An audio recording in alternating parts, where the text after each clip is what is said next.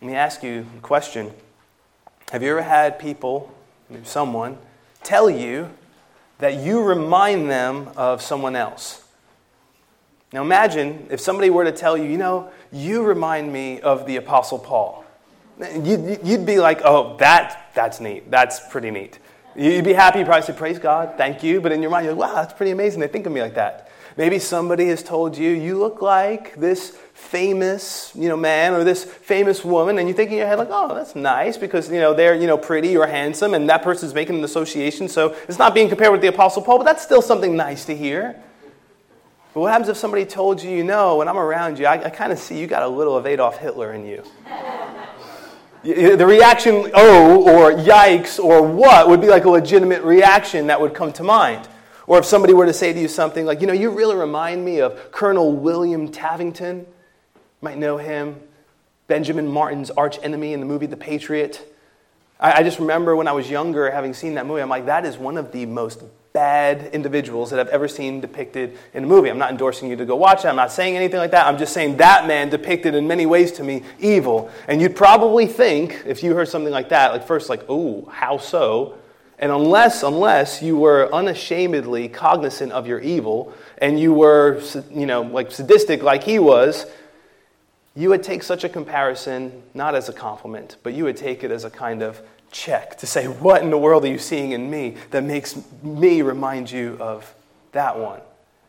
Now, the reason why I say that is the point is, whether we like it or not, in some sense, our lives are in some sense falling into a kind of long line of other men and women. Now, it doesn't mean that we are carbon copies of other individuals or previous Christians. I don't mean that. We're not carbon copies of previous Christians or previous apostates. But it does mean that whether we know it or not, our lives are patterned after, say, faithful disciples or lukewarm Christians or hedonistic pleasure seekers or prosperous worldlings or compromising man-pleasers. In some way, shape, or form, we're walking in previously trodden paths. And we may be imaging, although we do not realize it, others who have gone before. We may be standing on shoulders that we do not want to stand upon. And by God's grace, that will not be the case among us. And the warnings, like those found in this text, I think work to that end. In the verses before us, Jude will expound upon the behavior of certain men that he described as creeping into the church as unnoticed. He's going to expound upon their behavior, not only in declarative statements, but with historical comparisons, particularly in verse eleven, to three men in whose shoes they walked: Cain, Balaam, and Korah. Such associations should make us, I think, take a minute, ponder the path of our feet, and see whose sandals our shoes most resemble.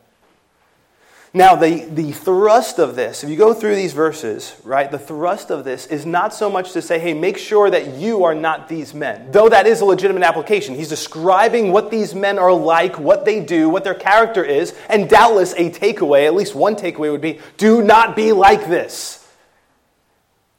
But essentially what he's doing most immediately is he's kind of drawing a composite sketch.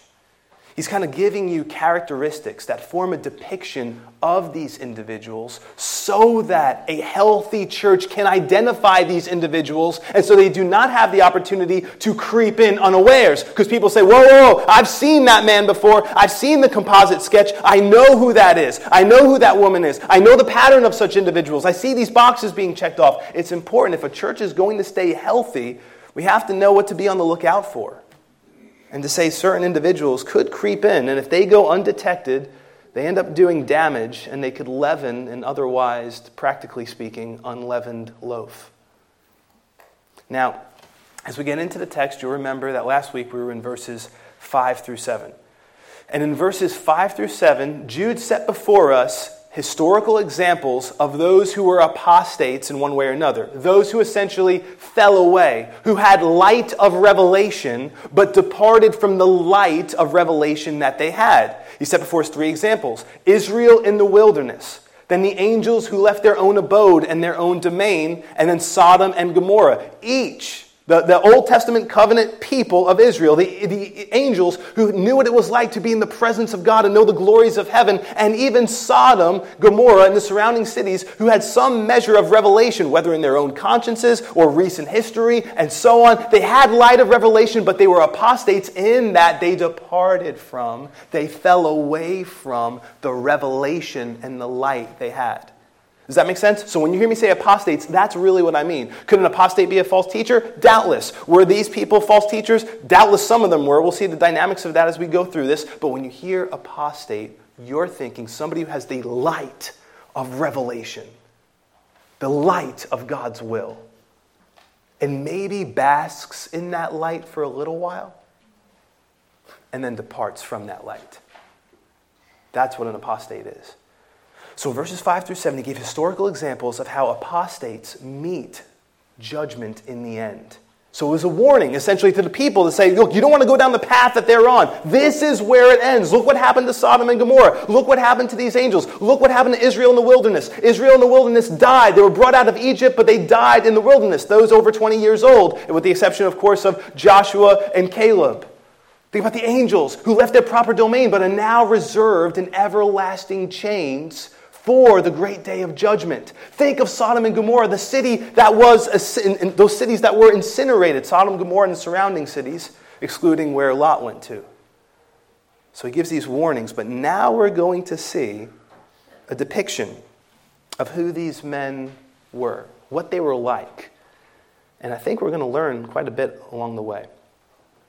We begin in Jude, verse eight, where we read, "Likewise also these dreamers defile the flesh, reject authority, and speak evil of dignitaries."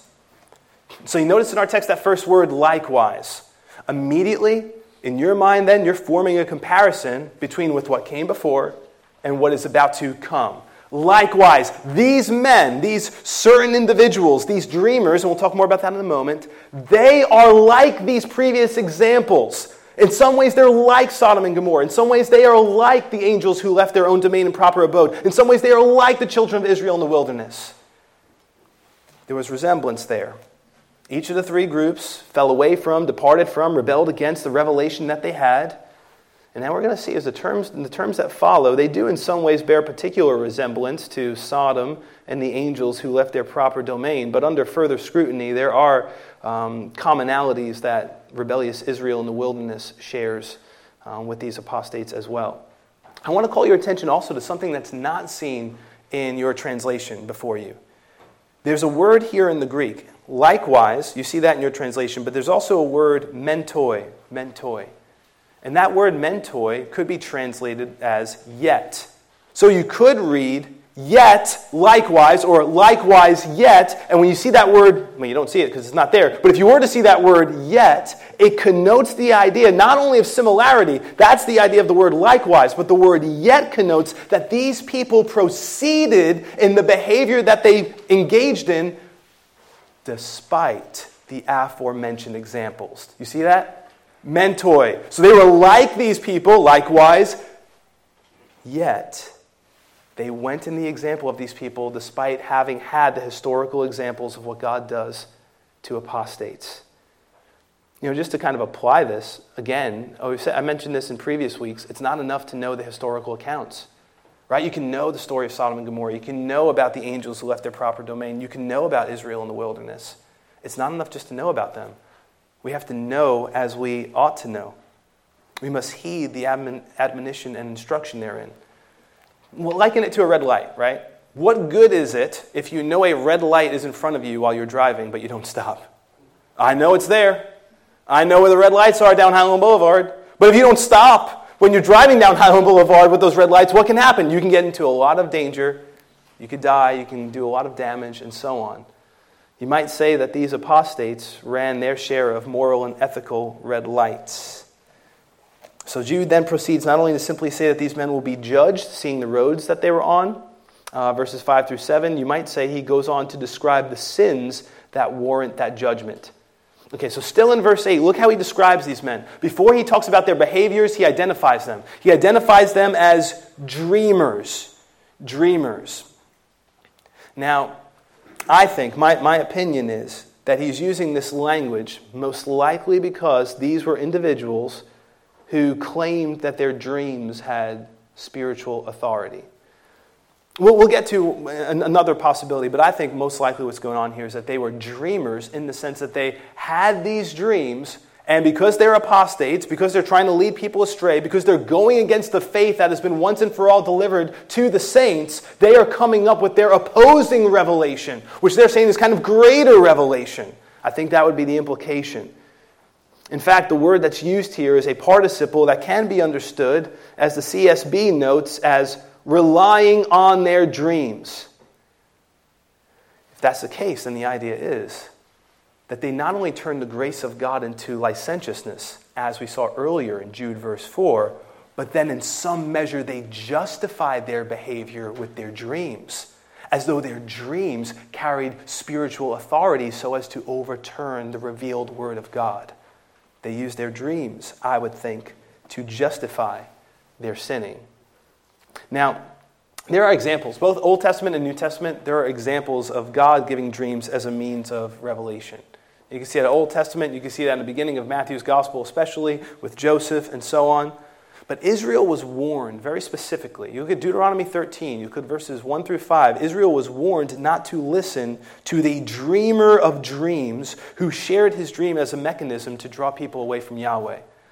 Now, just as a little bit of, of an aside, if you go into Deuteronomy thirteen, God told Israel that if you have one who's a dreamer, or they speak a prophecy that comes to pass, or they do a sign so as to lead you away from the Lord your God, know that the Lord your God is testing you. That's essentially what's being said in Deuteronomy thirteen. Pretty amazing to think that even in that Old Covenant context, God was telling the people that there may be people who do signs or say things and get some things right, but if it doesn't line up with my word, you're being tested to see whether or not you'll hold to my word. I think that's really important for us to be mindful of, especially in the last days in which we live. You go to Second Thessalonians chapter two, and you see that the coming of the lawless one is in according with the working, in accordance with the working of Satan, with all lying signs and wonders. We shouldn't be surprised as the day of Christ draws near, if there are lying signs and wonders that happen. We shouldn't be surprised about that. But we should know that we are to be tethered to the revealed word of God, the faith once and for all delivered to the saints. Well, more about the idea of, of dreams. Through the prophet Jeremiah, Yahweh repeatedly warned the people about false prophets who would try to make his people forget him by their dreams. Jeremiah twenty-three, verse twenty-seven. The Lord said that he was against such individuals. Jeremiah twenty-three, verse thirty-two. In between both of those statements, in Jeremiah twenty-three, we see the Lord say this through Jeremiah. The prophet who has a dream, let him tell a dream. And he who has my word, let him speak my word faithfully. What is the chaff to the wheat? Zechariah likewise wrote of diviners who told of false dreams and provide vain comfort. Zechariah chapter ten, verse two. I say all that to say, suffice it to say, in the days of Jude, even as it was and before the days of Jude, even as it is now, dreams have been a tool found in the tool belt of false prophets and false teachers and apostates. You must be very careful to stay tightly tethered to the Word of God. It's also possible, while not excluding the possibility of the former, it's also possible that Jude called them dreamers because they were filled with sin-filled fancies that accompany those who are spiritually asleep. Kind of look at First Thessalonians chapter five, verses six and seven. The implications of this might even go further, having implications to Leviticus fifteen, sixteen, and seventeen. So they might be those who are just like dreamers in the sense that they're filled with sin-filled fancies and they seek to live out their sinful dreams. Now we come to another triad, remember. In the book of Jude, we see a lot of triads. Well, here's another triad. Look at what these men do. Three things are said here. They defile the flesh, they reject authority, and they speak evil of dignitaries. All right, first the expression, they defile the flesh. Still in verse eight, they defile the flesh. This speaks to the sensuality of these apostates. Defile the flesh. We are told in verse four that they turned the grace of God into a license for sin. They doubtless indulged in sexual immorality. They sinned against their own bodies, to use language from First Corinthians chapter six, verse eighteen. They defiled the flesh. It's as though, even as Sodom and Gomorrah, they raged against the light of revelation that they had, and they did the sexually immoral things to one degree or another that were found in Sodom and Gomorrah and the surrounding cities. Remember, that word sexual immorality and then running after or going after strange flesh was used to describe Sodom and Gomorrah. Now we find these individuals defile the flesh. One good way to know if such individuals are among an assembly is, to use language from a couple of commentators, is whether or not there is loosening of sexual immorality and the acceptance of behavior that other generations of Christians would have found impossible to justify. Now let me just say this, this is important. You might say, well, I, I didn't hear, you know, we're talking about sexual morality in the past few weeks quite a bit. I didn't hear as much of this when we were going through Psalm eighteen, because it just wasn't there in Psalm eighteen like it is here. It's here. It, it's something that marked these individuals. It's something that clearly was a part of Sodom and Gomorrah. It's something that arguably seems to be a part of what happened with the angels who left their proper domain. It's here, so it is prudent, it's wise to talk about it.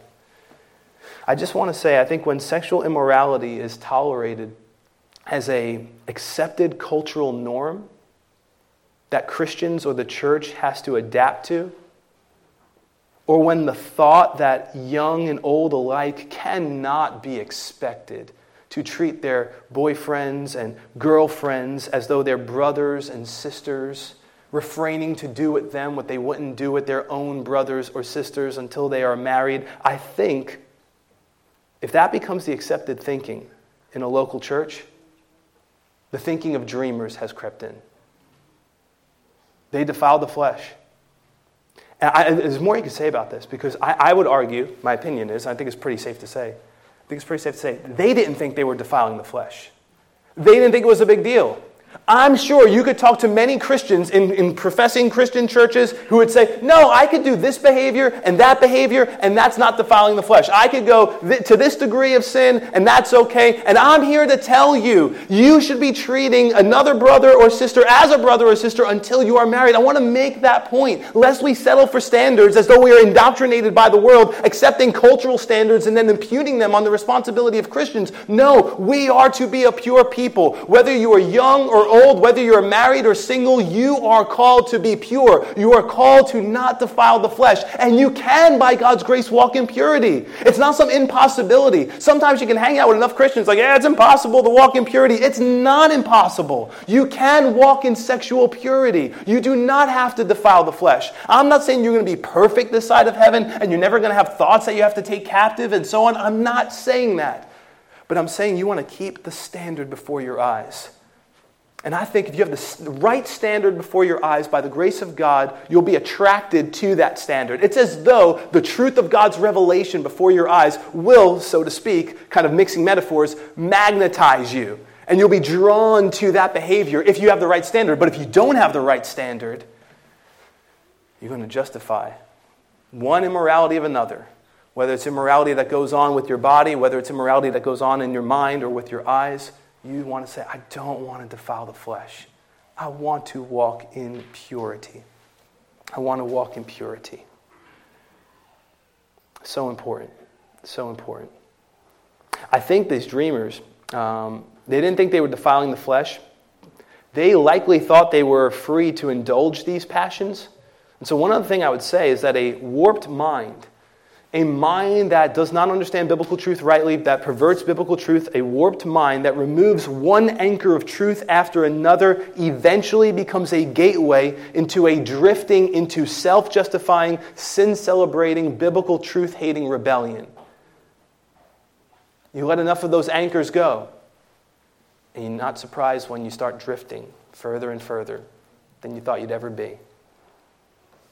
Next, we're told that they reject authority. They were, these dreamers, these apostates who crept in and fell away from the light of revelation that they had, they were like those in the days of Judges.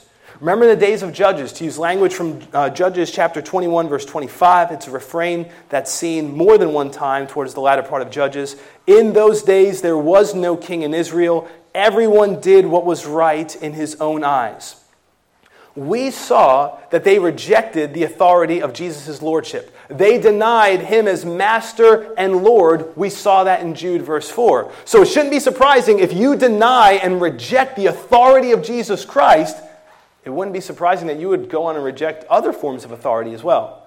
So we know they reject authority, namely his, and possibly they rejected ecclesiastical authority, leaders in the church who would seek to correct them, political authority, structures within civilization that God has ordained, to use language from Romans thirteen. They rejected authority. And by default, if you reject Jesus' authority, you will reject submitting to authority structures that he says to submit to, whether that's within the marriage, whether that's within uh, the home and fathers with children, whether that's within the civil sphere, whether that's with um, the ecclesiastical sphere in the local church, and so on. If you reject his authority, you shouldn't be surprised if all other forms of, rejo- of authority are rejected as well.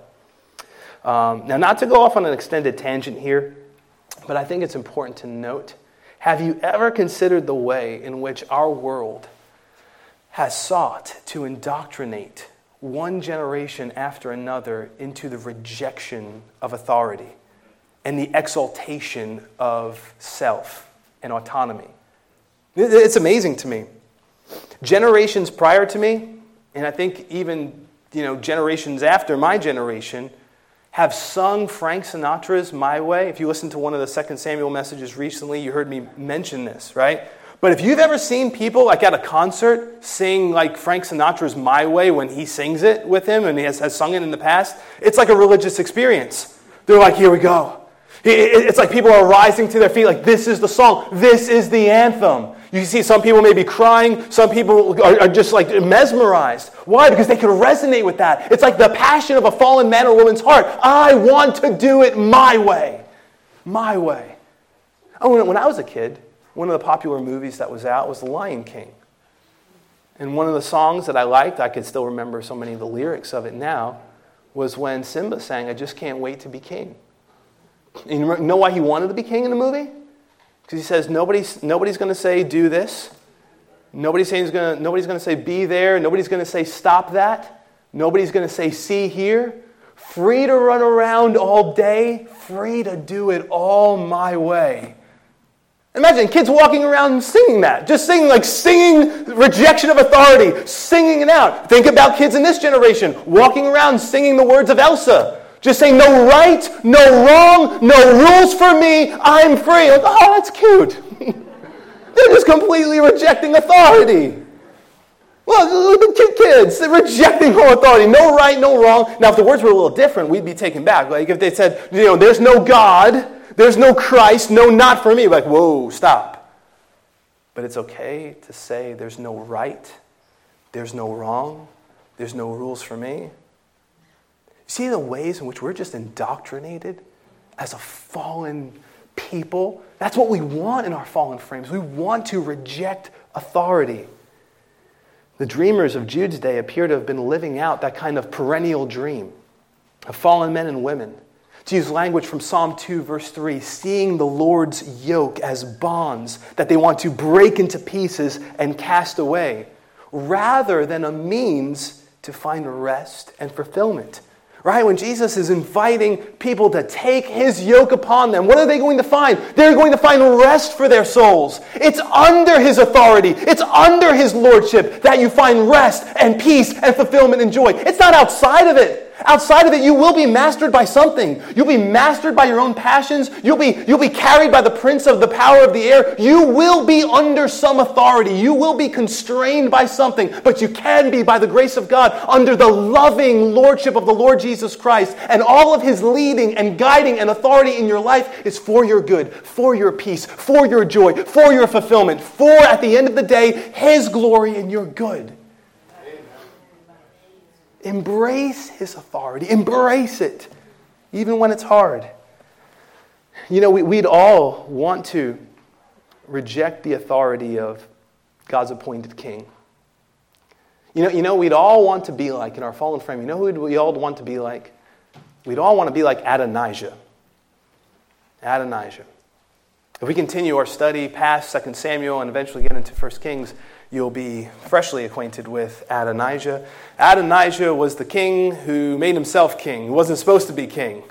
God had appointed that Solomon would be king, but what did Adonijah do? Adonijah was like, I'm going to be king. I just can't wait to be king. So he basically gathers an entourage around him. He, you know, he has them blow the trumpets and so on, and he's celebrating his own kingship. He made himself king.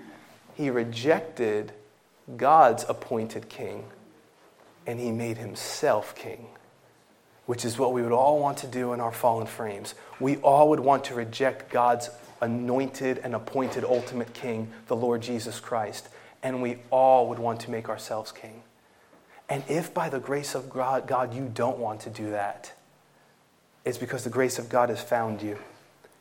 It's because the true grace of God, to use language from First Peter five twelve, has found you, and in it you stand, and you embrace the lordship of Jesus Christ.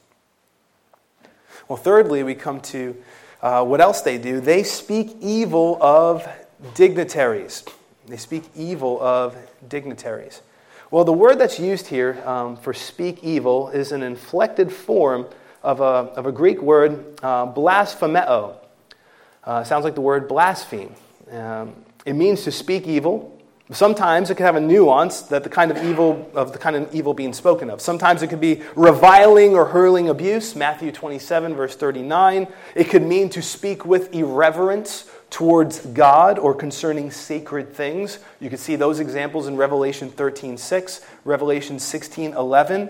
So these people, they speak evil, they revile, they blaspheme in some measure dignitaries. Now when you see the word dignitaries and when you hear it, you're probably thinking of civic authorities when you think dignitaries. However, I don't think that's the best understanding of the word here. The word that's used here is doxas. Doxas could be literally rendered as glories. Glories. They speak evil of glories. Perhaps the implication being glorious ones.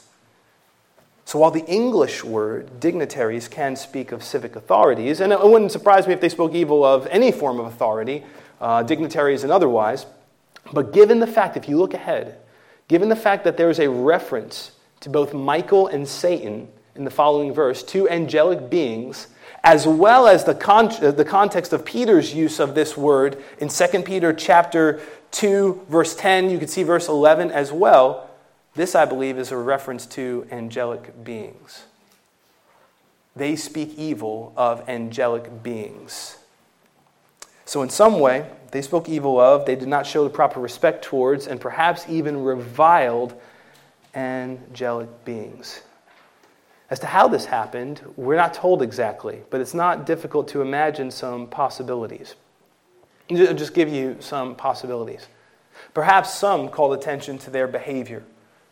And some called attention to the fact that even the angels of God were beholding the worship of God, to use language from First Corinthians chapter eleven, verse ten, that the angels are beholding the, the worship of, of God. And perhaps in response to that, they reviled the angels, as though they were above the angels. Who cares about angels? I will judge angels. Maybe they had an overrealized eschatology. Sometimes false teachers and apostates seem to have that. And they think that the age to come is in the age that is. And they're saying, well, the scripture says we're going to judge angels. I'm judging them right now. Maybe that was part of it. Maybe because they were so antinomian. They were so given to lawlessness. They were anti-law. And maybe some called attention to the fact that both in the Old Testament and New Testament alike, we see that angels were involved in the giving of the law.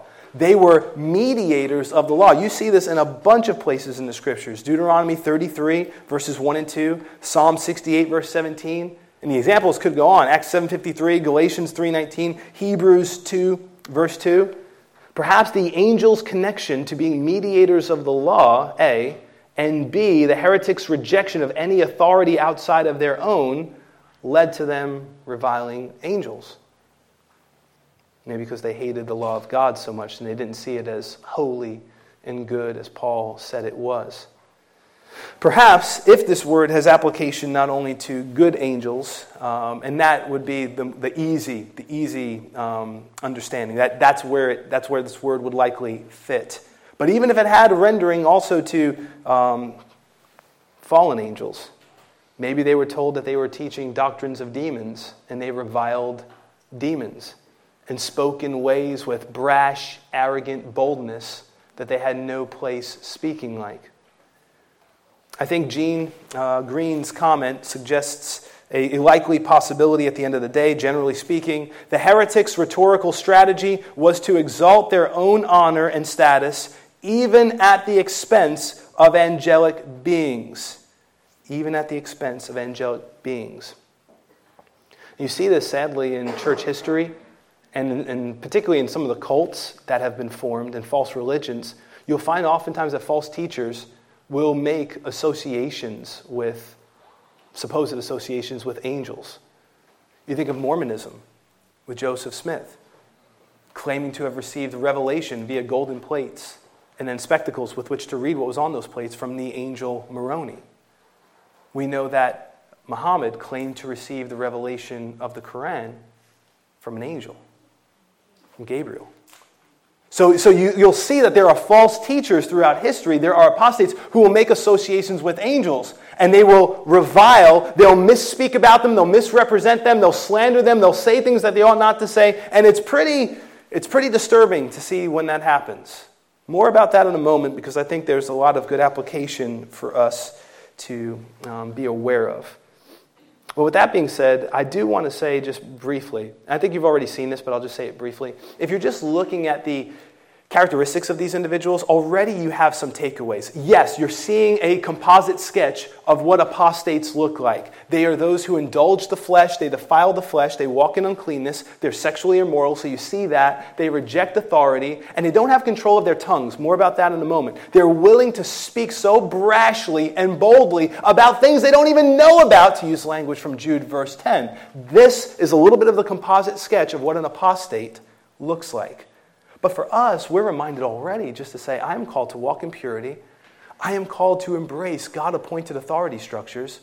And I'm called to watch my words and to speak in a way that is befitting a son or daughter of the living God. Well, now, you wouldn't want to be like these guys, but I couldn't resist saying the following. I guess I could resist it, but you want to be like Mike. This Mike. Michael the Archangel. That's what Jude is doing here. He's saying, look, these guys, look at what they do. But this is the Michael you want to be like. You want to be like Michael. See what Michael did. Look at Michael's example. And let's see what Jude says. And let's see the instruction we are to draw from it. He said, yet Michael, the archangel, in contending with the devil, when he disputed about the body of Moses, dared not bring against him a reviling accusation, but said, the Lord rebuke you. So here Jude references two angelic beings. The first is Michael. More about that in a moment. I do want to draw your attention to Second Peter chapter two, because what Jude is mentioning here specifically, Peter seems to call attention to generally. In Second Peter chapter two, um, verse ten, Peter wrote that these individuals, these apostates who would come in, that they despise authority. But then he goes on and he says, and we see this in verse uh, verse ten through verse eleven, they are not afraid to speak evil of dignitaries, or literally glories, whereas angels, who are greater in power and might, do not bring a reviling accusation against them before the Lord. It seems that Peter is speaking about the same kind of thing. Peter is general, and Jude is specific. Before we get into the details, let's see Uh, the two angelic beings that we are introduced to right here. First is Michael the Archangel.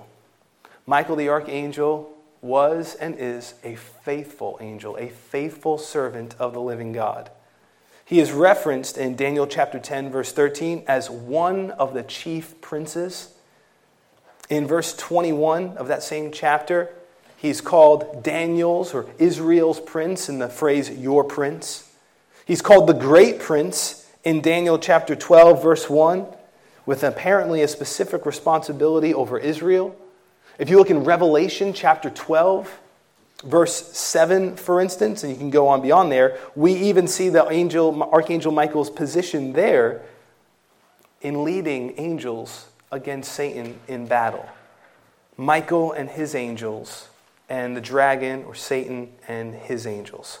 So Michael is in a position of high authority. We're in the upper echelon, basically the top of angelic power structures, if you will, authority structures. So that's Michael, the archangel. The title archangel speaks of his leadership position. It's also used, that identification, archangel, in First Thessalonians chapter four, verse sixteen. Likely a reference to Michael as well there. And then we see the devil is referenced. The devil. He was, he is known as Satan, the dragon, the ancient serpent of old. And to think about this, that Michael knew Satan before Satan had even fell. Right? Lucifer, son of the morning, he knew him before his fall. And then he would have battle with him as depicted in Revelation twelve, with him post-fall, and then an account like this.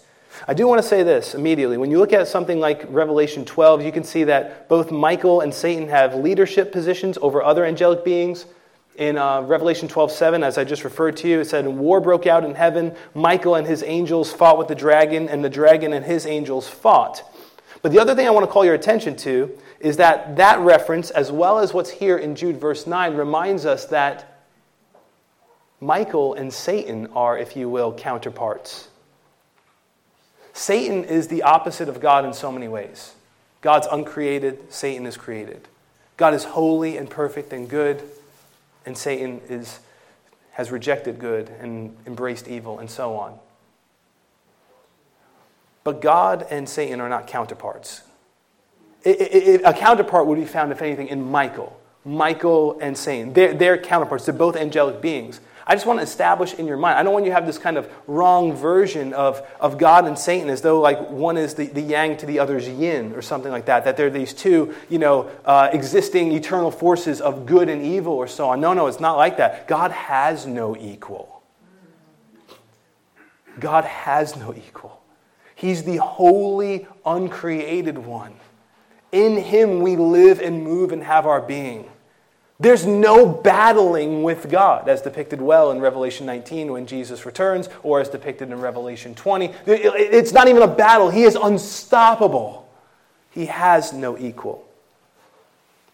God does not have an equal. Now we get to the phrases here. Back to the text. The phrases "in contending with the devil," if you look at verse nine, and "when he disputed about the body of Moses," gives us a little bit of a glimpse into the interaction among these angelic beings. And that's a, that's, that's a mysterious world, so to speak, a mysterious realm that we don't really know much about. Like, what does it look like for angels? Like, what does it look like in Revelation twelve when angels are battling with other angels? What does that look like? What do these interactions look like? We don't have much insight into that world. Maybe you look at Revelation twenty, for instance, where there's the angel that came down for heaven, from heaven, uh, unnamed. At least in that account, he's not named for us, but he's one who is described as having not only a key, but a great chain in his hand with which he lays hold of Satan. You see that in Revelation twenty, verses one and two. So you get a little bit of a picture there of him having a key and a chain and laying hold of Satan. We don't have much insight into that world. Here, though, it's not a physical battle. It doesn't appear to be that. Here, it appears to be a kind of dispute.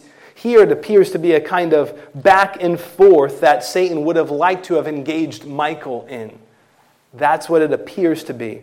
The Greek word translating as translated as contending can mean to judge back and forth or to discern or judge between things, while the word translated as disputed can mean to d- discuss or reason or dispute.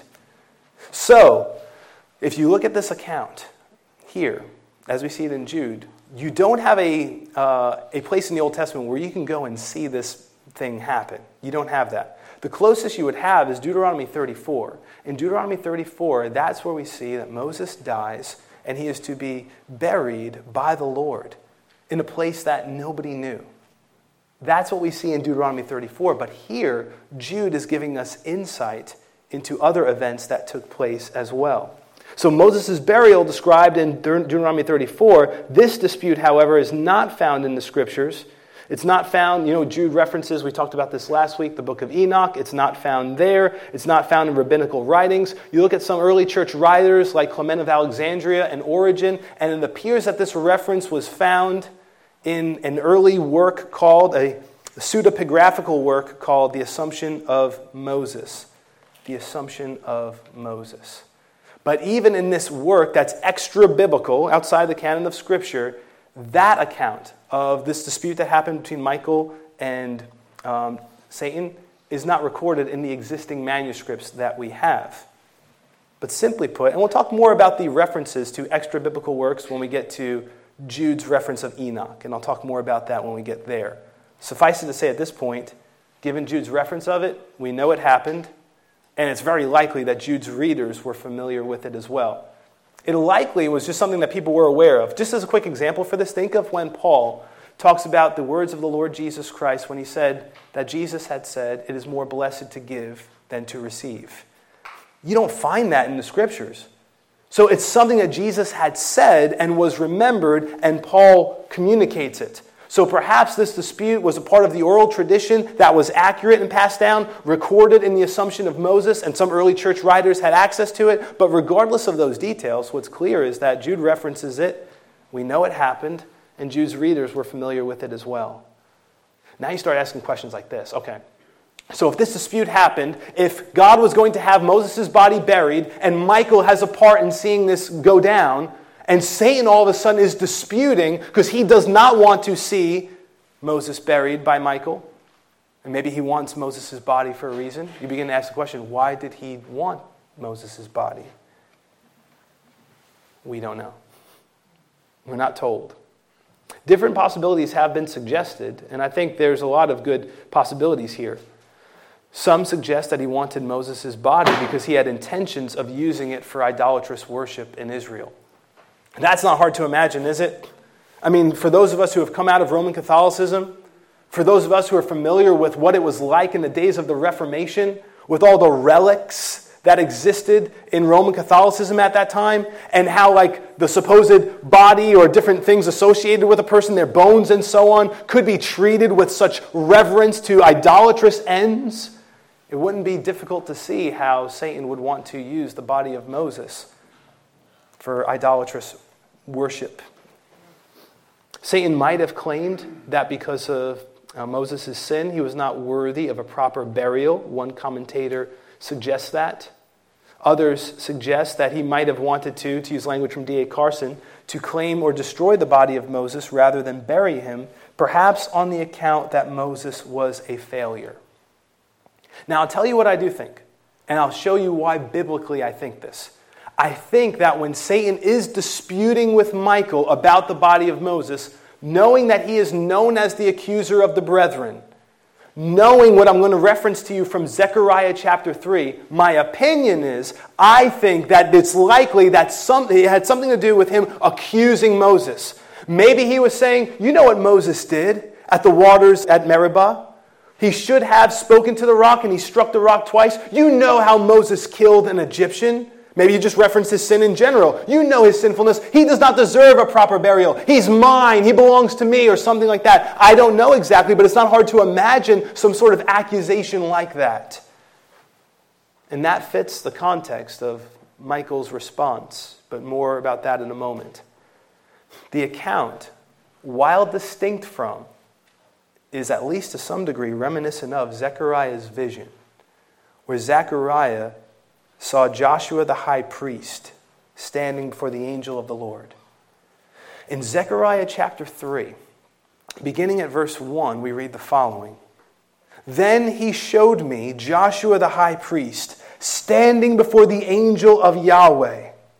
We've talked about this on many occasions, that when you see that language, the angel of Yahweh, you're, you're typically thinking in your mind, pre-incarnate appearance of Christ, pre-incarnate appearance of Christ. Before the angel of Yahweh, and, and Satan standing at his right hand to accuse him. So look at the picture. Zechariah is getting this vision, and he sees the angel of the Lord standing before Joshua. Joshua standing before the angel of the Lord. But then he sees Satan accusing him. You go on a little bit further, you're going to see that Joshua in verse three was clothed with filthy garments and standing before the angel. So he's clothed in filthy garments. So likely the accusations that Satan was giving to God in that moment were something like this. He's filthy. And he's the high priest, so likely in this vision, he's representative of the nation of Israel. He's filthy. They're filthy. They've sinned against you. They've broken your covenant so many times. You should not keep your faithful. You should not show faithfulness to them. Do away with them. I don't know what the exact argumentation is, but at some level, he was accusing Joshua, and Joshua is depicted there as being filthy, a representative of the nation of Israel. Well, in verse two, we see this. The Lord, or Yahweh, said to Satan, "The Lord rebuke you, Satan." Or Yahweh rebuke you, Satan. Indeed, Yahweh, who has chosen Jerusalem, rebuke you. Is this not a brand plucked from the fire? You go on to verse four, and in verse four, he spoke and said to those who were standing before him, saying, "Remove the filthy garments from him." Again he said to him, "See, I have taken your iniquity away from you, and, and will clothe you with festal robes." Then I said, "Let them put a clean turban on his head." So they put a clean turban on his head, and clothed him with garments, while the angel of Yahweh was standing by. It's this beautiful Old Testament picture of justification. Like, like you should be reading that or hearing that and you're thinking, wow, that depicts like what happened to me. I was filthy. I was deserving of God's justice and judgment, and yet I've been made clean and I wear the righteousness of Christ. More about that in a moment. We'll come to that at the end. But as far as the context here, what is going on? I think the parallel is something like this. I think the parallel is something like this. Moses had died, and Satan is accusing him, talking about him, disputing with Michael for the body of Moses, likely doing what Satan was doing right here in Zechariah chapter three, verse one, accusing him. And Michael, realizing his position as one who was under authority, who was not going to go beyond the authority that was given to him. He was not going to levy a reviling accusation against the devil, a reviling judgment, a blasphemous judgment. So he wasn't going to, you know, give some invective, kind of disrespectful, assailing, so as to censure the devil. That's not what he was going to do in that moment. Nor is he going to stand in the place of judgment and argue for Moses' exoneration. He does, he does what we all should take notice of. He appeals to the sovereignty of Yahweh. The Lord rebuke you. He realizes his place. He realizes his authority. He doesn't overstep his authority. He doesn't overstep his bounds. And he says, Yahweh rebuke you. This is incredibly instructive. The point is that Michael, an angel of great power and authority, did not overstep his authority. He was on assignment from God. And whatever Satan's argument was, Michael simply leaned on the Lord's sovereignty. The Lord rebuke you. It was an appeal to God to exercise and assert his, God's, sovereign authority over Satan. And likely in this context, per Zechariah three two, to assert his authority over the accusations of Satan as well. Furthermore, to use language from Thomas Schreiner, the Lord's rebuke, paralleling what we see in, or Michael's rebuke, paralleling what we see in Zechariah, is not to be seen as simply a verbal dressing down. Rather, it would, quote, function as an effective response to Satan's accusation, so that Moses would be vindicated, and his vindication would secure his proper burial. So Michael does not take the place of judge. Michael doesn't even go so far as to denounce Satan as a slanderer. He just simply appealed to the Lord's judgment. And my guess is, not too long after he said those words, not too long after he said, "The Lord rebuke you," the rebuke ensued, and so did Moses' burial and vindication. Connection with the false teachers would be something like this. The false teachers had no problem with slandering celestial beings, likely even hurling accusations and condemnations against angels. They had no problem with it. Yet Michael, so they're likely doing this against good angels, by the way. So they're like, maybe they did against evil angels, fallen angels too, but think about it, if they're, if they're speaking evil, if they're blaspheming, they're slandering, if they're casting judgments against good angels, you compare that with Michael, who is an angel, and when he's speaking with the devil, he doesn't even bring a reviling accusation against him, he just simply says, "The Lord rebuke you." What a comparison. Michael does not misspeak, saying something slanderous or untrue, nor did he communicate an invective out of anger, and most particularly, he committed the matter to the Lord's judgment. He did not act as judge as though he could simply dismiss Satan's case or condemn Satan's behavior, et cetera. He appealed to the Lord that he would rebuke Satan and likely vindicate Moses. Now, briefly, and I'll, cl- I'll close here shortly, the takeaways from this appear to include at least this: the contrast between Michael's self-controlled speech and the brazen speech of the apostates who slander and make accusations and judgments without consideration or hesitation. We're not going to get to verse ten today, but if you look at verse ten, they speak evil of whatever they do not know. They don't have insight into the angelic world. They don't know what they're talking about, but they feel so free to make judgments and assessments as though they do. You compare that with Michael's controlled speech. Whereas the apostates reject authority and as a result are a law unto themselves, speaking things they ought not, Michael appeals to God's sovereignty and God's authority. It is God and God only who is the vindicator of his people. Some closing applications. We'll stop here for today. Some closing applications, I think, would be this. I want to encourage you to make sure that you don't speak to either of those angels referenced there. You'll have plenty of time to speak to Michael. In the ages to come, it'll be amazing. You'll get to speak to him, Gabriel, and a whole host of other angels. You know, I, I've seen, I've seen, you know, that there are out there prayers to the Archangel Michael. You're not supposed to pray to him. You're not supposed to pray to Michael. You're not supposed to pray to anybody, with the exception of praying to the Father through the Son or speaking to your Savior. That's, you pray to your God, your amazing triune God. That's the one to whom you pray. You don't pray to Michael. But I also want to encourage you and warn you against speaking with the devil. Now, there's a few reasons for this, right? First, just think about this.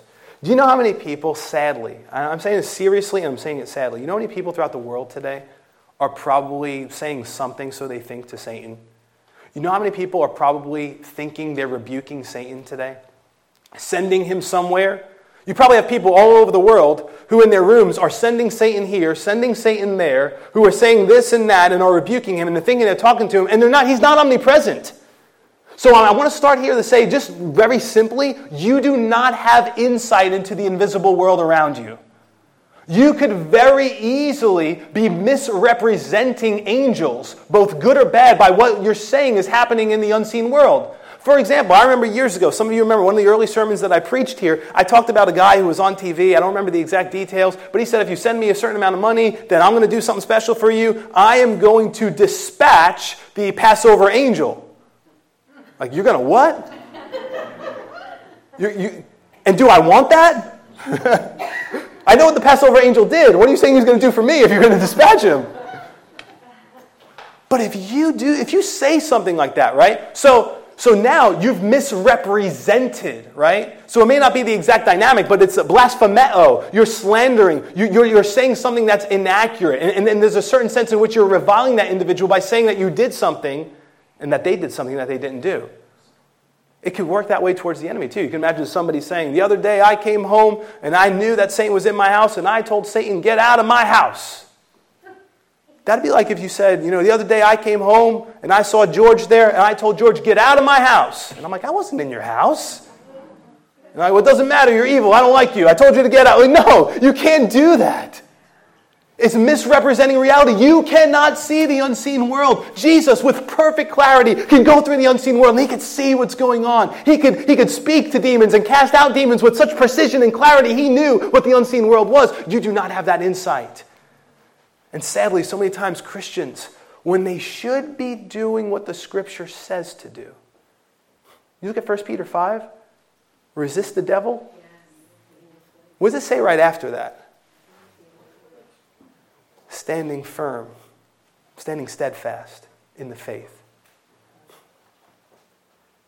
You lift up the shield of faith to quench the fiery darts of the enemy. And then that looks like, looking at a text like Second Thessalonians three three, that the Lord is faithful, who will guard you and establish you against the evil one. You submit to God, and, and, and, and you resist the wiles and the temptations of the flesh and the enemy. Yes, those dynamics are there, but you're not to engage in some sort of dialogue And you're not to you're not to begin to think that you're exercising some authority, that you're sending him here and you're sending him there. God is the one who's in sovereign control. And he's in sovereign control of where the of where the devil goes and what the devil does. Ultimately, at the end of the day, God is the one who's in control. He's not to be sent here and sent there and bound here and bound there by a whole bunch of Christians living throughout this world who cannot even perceive the unseen world accurately. So I want to tell you, be careful. You speak to your Father. You lean on his sovereignty. You lean on the loving lordship of your Savior, to whom all authority in heaven and earth has been given. You resist the devil, standing steadfast in the faith. You trust and believe that the Lord is faithful, who will guard you and establish you against the evil one. And you seek to do his business. That's the business you are to be about. Doing the good works that he's prepared beforehand for you to walk in. To preach the gospel, to share the truth of Christ, to love your neighbor, to love the lost, to serve the church well, and so on. To serve your family. That's what you're meant to do. So I hope that helps and puts a little bit of careful um, carefulness into the steps that we take and into the words that we speak. You want to be careful. Look at Michael's words. Careful. No invective. No slanderous assertion. No matter of making a judgment that he wasn't in the position to make. The Lord rebuke you. The Lord rebuke you. And just as a closing thought, and this is where I close. When I was thinking about Zechariah three, I, I imagined myself. I imagined myself if I was in that proverbial courtroom, as it were. Maybe you could do the same, and you imagine what Satan could say about you. Imagine the accusations that he could levy against you. You know what so-and-so did. I know. They are not worthy of your love. He is not worthy of your love. He's been so unfaithful to you. She's been so unfaithful to you. I saw when they do this. How could you, how could this even be one of your own? And so on. And then you look at that language from Zechariah three. The Lord rebuke you. And it wasn't just a matter of censure towards the devil from God himself, but it was connected with Joshua's vindication. And you have been vindicated by the person and work of the Lord Jesus Christ. He is not ashamed to call you brethren. That is amazing. So when those accusations come up in your mind, likely your own flesh, um, again, you can't perceive the unseen world, so you don't know to what degree uh, demonic forces may be involved in that. But when those condemnations uh, come up in your mind, those condemning thoughts, remember that the, the end of that story is Jesus has saved me. Jesus has washed me. Not because I was righteous. I wasn't. I'm, I'm, I'm still a sinner, and I'm saved by grace, but I am his, and he's not ashamed to call me his. Praise God. Let's pray. Father, thank you for your word. Thank you for the way in which you guard your people, you instruct your people, you teach your people, Lord. You are so faithful. What a Father you are. I pray, Heavenly Father, for us that you would help us, Lord, as a church, by your grace, Lord, to be protected, that we wouldn't have, Father, by your grace, uh, an infiltration of these individuals who had crept into the church in Jude's day, that you might help us, Heavenly Father, to see the composite sketch, as it were, that's formed in these verses, that we might be uh, vigilant, Lord, not only externally, but vigilant internally in our own lives. We don't want to manifest these kinds of behaviors. To think of us being purchased with the blood of your Son makes us all the more want to speak with carefulness and precision, not go beyond the bounds that are allotted to us, to walk in purity, to embrace your authority, Heavenly Father, and your authority structures. May you find us, Father, growing in those graces. Thank you for the great example of Michael in this text, who I know, to use language from the angel in Revelation nineteen, is a fellow servant. Thank you, Lord, that we are not only numbered among saints who are in the present, uh, on this earth, yet those who are in heaven, but we are uh, alongside of angels, uh, as it were. We redeemed and they preserved, and we get to all join in the worship of you, the living God, the focal point of worship and glory and praise. Father, I pray if there'd be anyone in this room who maybe unknowingly, Lord, has those garments that Joshua had on as representative of Israel as the high priest, and garments that are filthy. I pray whatever that filth is, Lord, you know the depths of our sinfulness. You know the actions, the thoughts, the things that we've done. Perhaps by your grace, Lord, there would be this sense of joy that comes over such an individual as they think, I don't have to carry this hidden guilt. I don't have to suppress it. I don't have to pretend it's not there. I can rejoice in confessing that Jesus is Lord and that God raised him from the dead, that I could be clean. I could have a clean conscience, and I could be made a new creation, and I could be God's purchased possession forever. Not because of works of righteousness that I have done, but because of the work of Christ. Father, if such thinking would go through the mind of such an individual today, may it be, Lord, may it be, and may you draw them to yourself, and may they rejoice, Lord, in the garment of righteousness that was secured through the blood of your Son. We thank you for Jesus, our Lord and Savior, and it's in his name we pray. Amen.